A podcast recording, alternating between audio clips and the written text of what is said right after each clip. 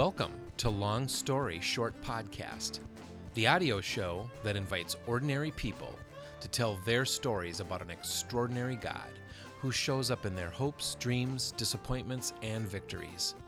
Turn over the pages of your own story and discover who the real hero is. You paid the price for all the world and me. You paid the price for all the world see. And for those who choose you now, shalom. Shalom. Shalom.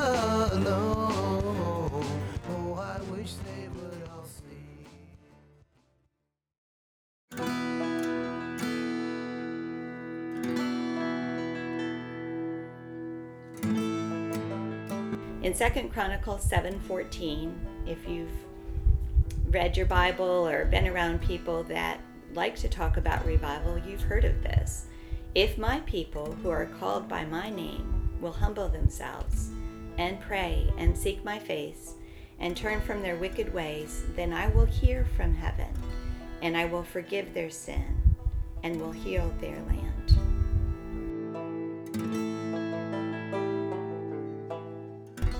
you'll hear people being showing a lot of dismay for the state of the world and the moral decay and oh my goodness now this and sometimes even fear within the churches. Like what is this world coming to? And believe me i agree there there's a lot of crazy things going on.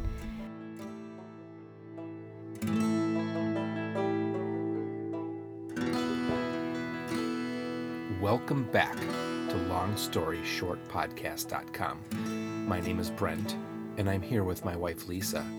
We just returned from a 10 day road trip, and one of the best souvenirs we brought home was a podcast story from Jewel, a college friend of Lisa's. If you follow our Facebook page, you'll know that we intentionally looked for God along the way. My original connection with Jewel was just for a short time.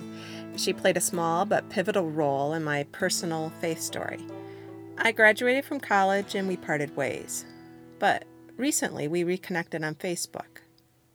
As Brent and I planned for this road trip, we learned that it would take us through Jewel City. She had posted a few travel suggestions and even lo- offered to let us spend the night that's when God began to impress upon me to invite her to pray over sharing a possible story on the podcast. I had no idea what that story might be, but God did, and He worked out a way for our schedules to match up. In the end, it was really a gift for us to meet with Jewel, even for just a few brief hours as we reconnected over dinner. It was the kind of connection where you feel sort of like there's purpose even if you don't really understand everything about why. Originally, we assumed we'd need to edit parts of Jewel's story due to its length. We prayed about that and wrestled with it. We even called a friend asking for advice and prayer. The next morning, our pastor's Sunday message clinched it. Unbeknownst to him, he even quoted some of the scripture Jewel refers to in the podcast. Over and over, we got confirmation to leave the message nearly as is. So settle in and listen to the first part of a two part story.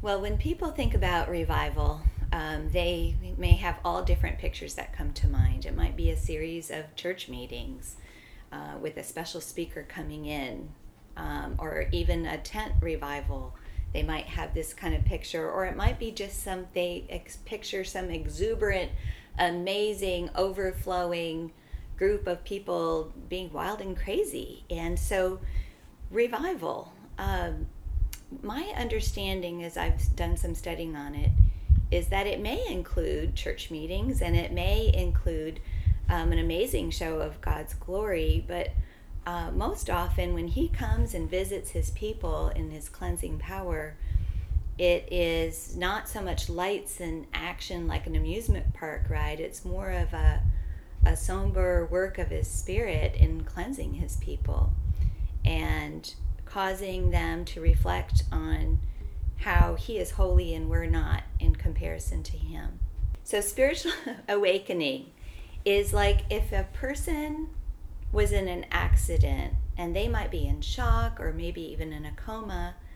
Um, and so their body is there and they are breathing, but you're not quite sure. You went to look at them to see. That is the kind of spiritual awakening where all of a sudden Christ's body recognizes, without having realized before, that we're kind of dead. Or if we're not dead, then maybe we're looking like we're dead. Maybe we're looking like the rest of the world. And God comes and resuscitates us and brings us back to that, that lively, living relationship with Christ. In Second Chronicles 7:14, if you've read your Bible or been around people that like to talk about revival, you've heard of this. If my people who are called by my name will humble themselves and pray and seek my face and turn from their wicked ways, then I will hear from heaven and I will forgive their sin and will heal their land. That, I believe, is what God means to do in our country again. You'll hear people being showing a lot of dismay for the state of the world and the moral decay and oh my goodness, now this and sometimes even fear within the churches. Like, what is this world coming to? And believe me, I agree. There, there's a lot of crazy things going on, but ultimately, um, we are asking God to come heal the land. But when you look at that verse, it begins with God's people, and it starts in our hearts. And He's asking us, even, even those of us that think we're following God well, to stop and consider where is it that we ourselves have departed from following his holy ways. And I'm not talking about perfection because none of us are perfect. I'm talking about a willingness to let God invade the private places in our hearts where we don't want anybody to peer in. There was a time in our lives when we needed, we were fairly dry, and we were needing a fresh touch from God. Uh, we had we work with Campus Crusade for Christ um, at that time for um, a total of now of 20 years, and now we've transferred to another ministry. But uh, we had returned from overseas in Russia right after communism fell and perestroika, and had a phenomenal time of of just sharing our faith really with large groups of people. We, we, we were invited in by the Minister of Education, and we had freedom in the public schools to talk about what it meant to know God. But we came back to, to deal with issues of infertility, and I felt spiritually dry. And so um, I decided to sign up for a sem- seminary course. And on the particular day that I signed up, I was sick and I said, God, I know I plan to do something for ministry, but ultimately I need a fresh touch from you. And so I changed my mind and took a spiritual formation class instead. And at that time, Dr. Bill Bright, early that month in December, had had finished a 40 day period of fasting, total food fast, asking God to revive our country. Early that month, he had called 600 pastors together from all different denominations to pray and fast for three days, asking God for revival. And he challenged us on staff around the country to do the same. I was up in Minneapolis, married to my husband, Brian. And so we decided to, to, to give this experiment a try. I had not used much of the discipline of fasting in my life, and, and I don't think we were the only ones. And so we uh, did day one and then day two. And then my husband said to me, I'm hungry. Let's go get a Philly sandwich. And I said, I'm mad at God. I'm giving up food now for two days, and He's not said a thing to me. Yes, let's go get that sandwich. So that's kind of where we were spiritually at that particular time. And we got our, our sandwich. But sometime after that, I felt God say to me, He did speak, and it was this I have a message for you. Wow, he's talking to me, a message. So I just responded simply, uh, okay, you tell me what to say and give me a platform. I don't have a means to communicate it, and I'll do that for you.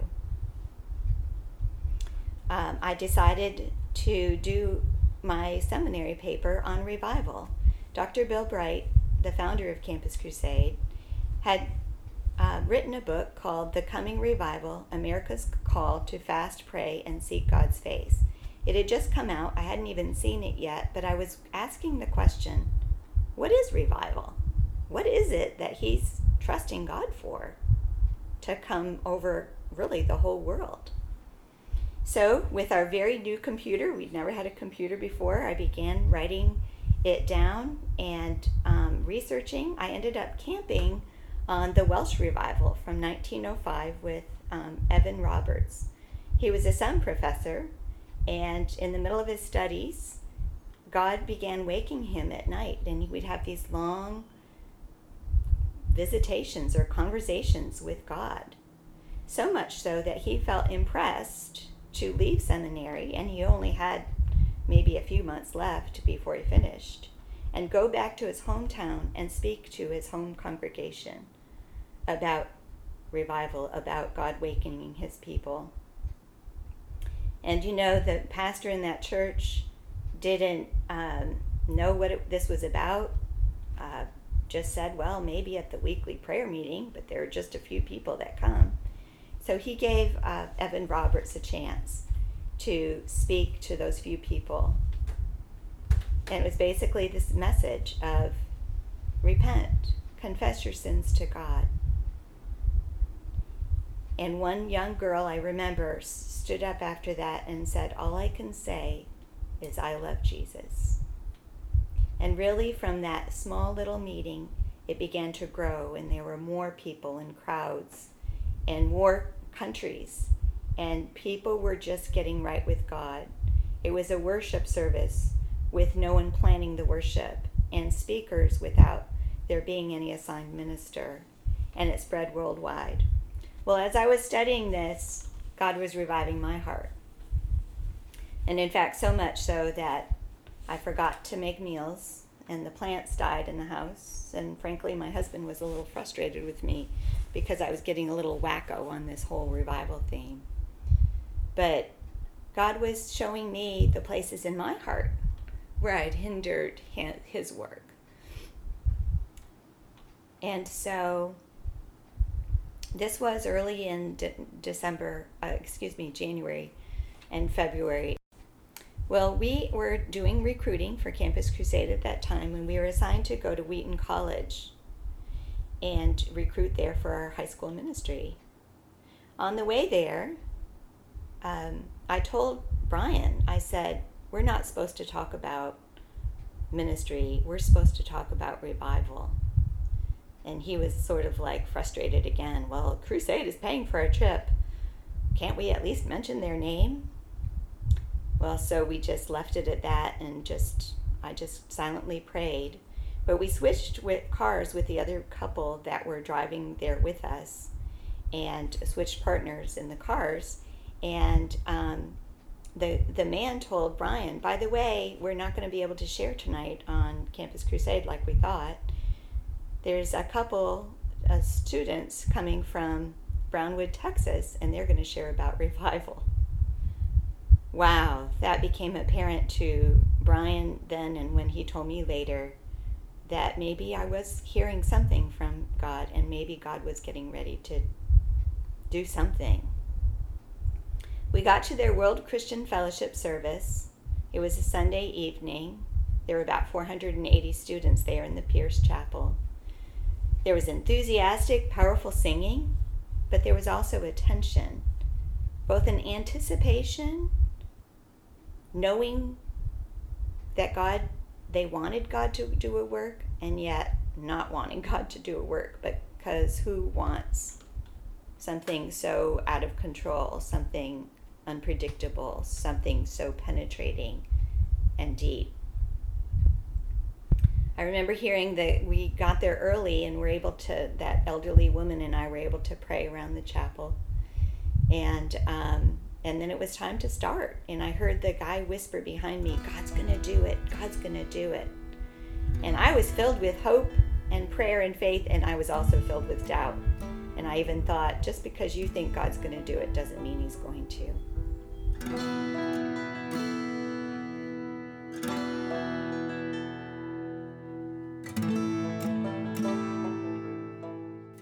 Now, let me ask you have you ever felt like God was leaving you hanging?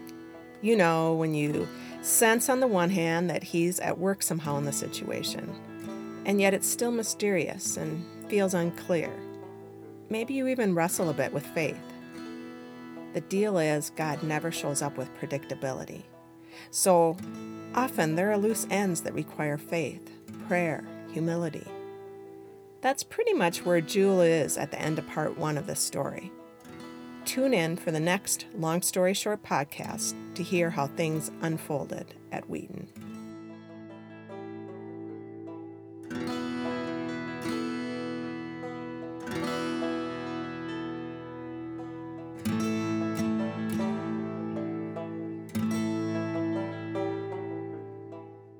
Don't miss Road Trip Revival Part 2 next time on LongStoryShortPodcast.com. are so many young people, especially, that are just jaded today. So much is accessible to them in their fingertips that keeps them from really loving God wholeheartedly. And I confess, I get distracted too. There's so much available that makes me, do I choose to forget my first love? Thanks again for listening online. All the podcasts are on the longstoryshortpodcast.com page. And thanks for listening offline on Stitcher, iTunes, TuneIn, and Google Play. These are apps for mobile and tablet devices. You'll find subscription links to those services on the longstoryshortpodcast.com in the right hand in- index under subscribe. And thanks for liking, sharing, and favoriting and following on Facebook and Twitter. You'll find links to our Facebook and Twitter also on the longstoryshortpodcast.com page. We hope you'll tune in again and see you next time. Bye bye.